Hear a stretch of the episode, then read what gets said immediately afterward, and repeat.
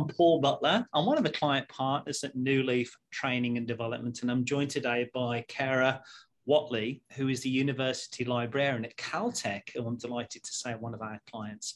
Uh, Kara, for the last fifteen years at New Leaf, we've really focused on three core purposes of helping people and organisations better manage themselves, better lead others, and grow business acumen. And I just wondered, for our viewers, for our listeners, what would be your recommended best practices in those three areas? But please start, though, by telling us a little bit more about your organisation, what you do and who you serve. So over to you, Kara, and I'll wrap it up when you're done. Thanks, Paul. I really appreciate the opportunity to talk to you today. Um, so I'm the University Librarian at Caltech, which is the California University of Technology. We are a leading research institution and a university in Pasadena, California. My part of Caltech is the library and the archives. There are about forty of us serving our faculty, our students, and our staff here at Caltech. Um, it's a wonderful place to work uh, and support all of the innovative research that's going on at Caltech and to help the students grow into being researchers. Um, so I've really enjoyed um, the last two years um, of my career where I've been at Caltech.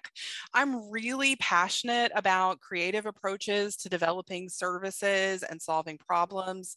I'm passionate about learning and development for myself and for others, and also for community building, both with within my staff and also for those that we serve. And Caltech has been a really great place um, that I get um, to work on all of my passions. One of the things that I think is really important in an organization, especially as we think about how to better manage and how to better lead, is mm. psychological safety, which is mm. the belief that a team is a safe environment for risk taking.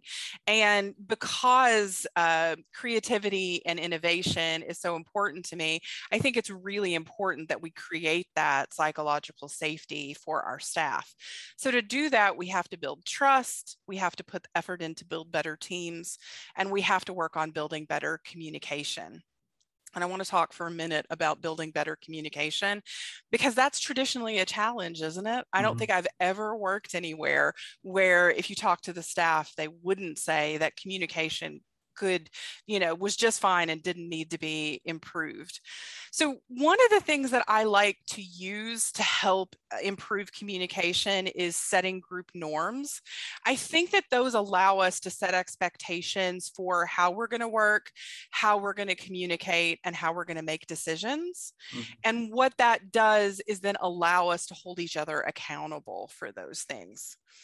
I'm also a fan of strategic planning, and I know that's very corporate of the academic librarian to say, but I think it's a really good way to, to communicate within your staff during the process of strategic planning. And then it's also a really good way to, to communicate with your stakeholders, because mm-hmm. it's important that we create these avenues for input and feedback within our staff. And we also have to create opportunities for community building.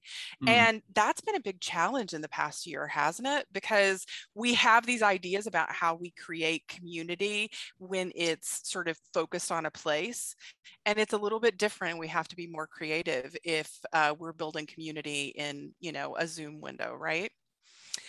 I also really think that professional development um, is key. And you talked about growing business acumen. I think as a leader, mm-hmm. it's important that we create paths to encourage growth for our staffs.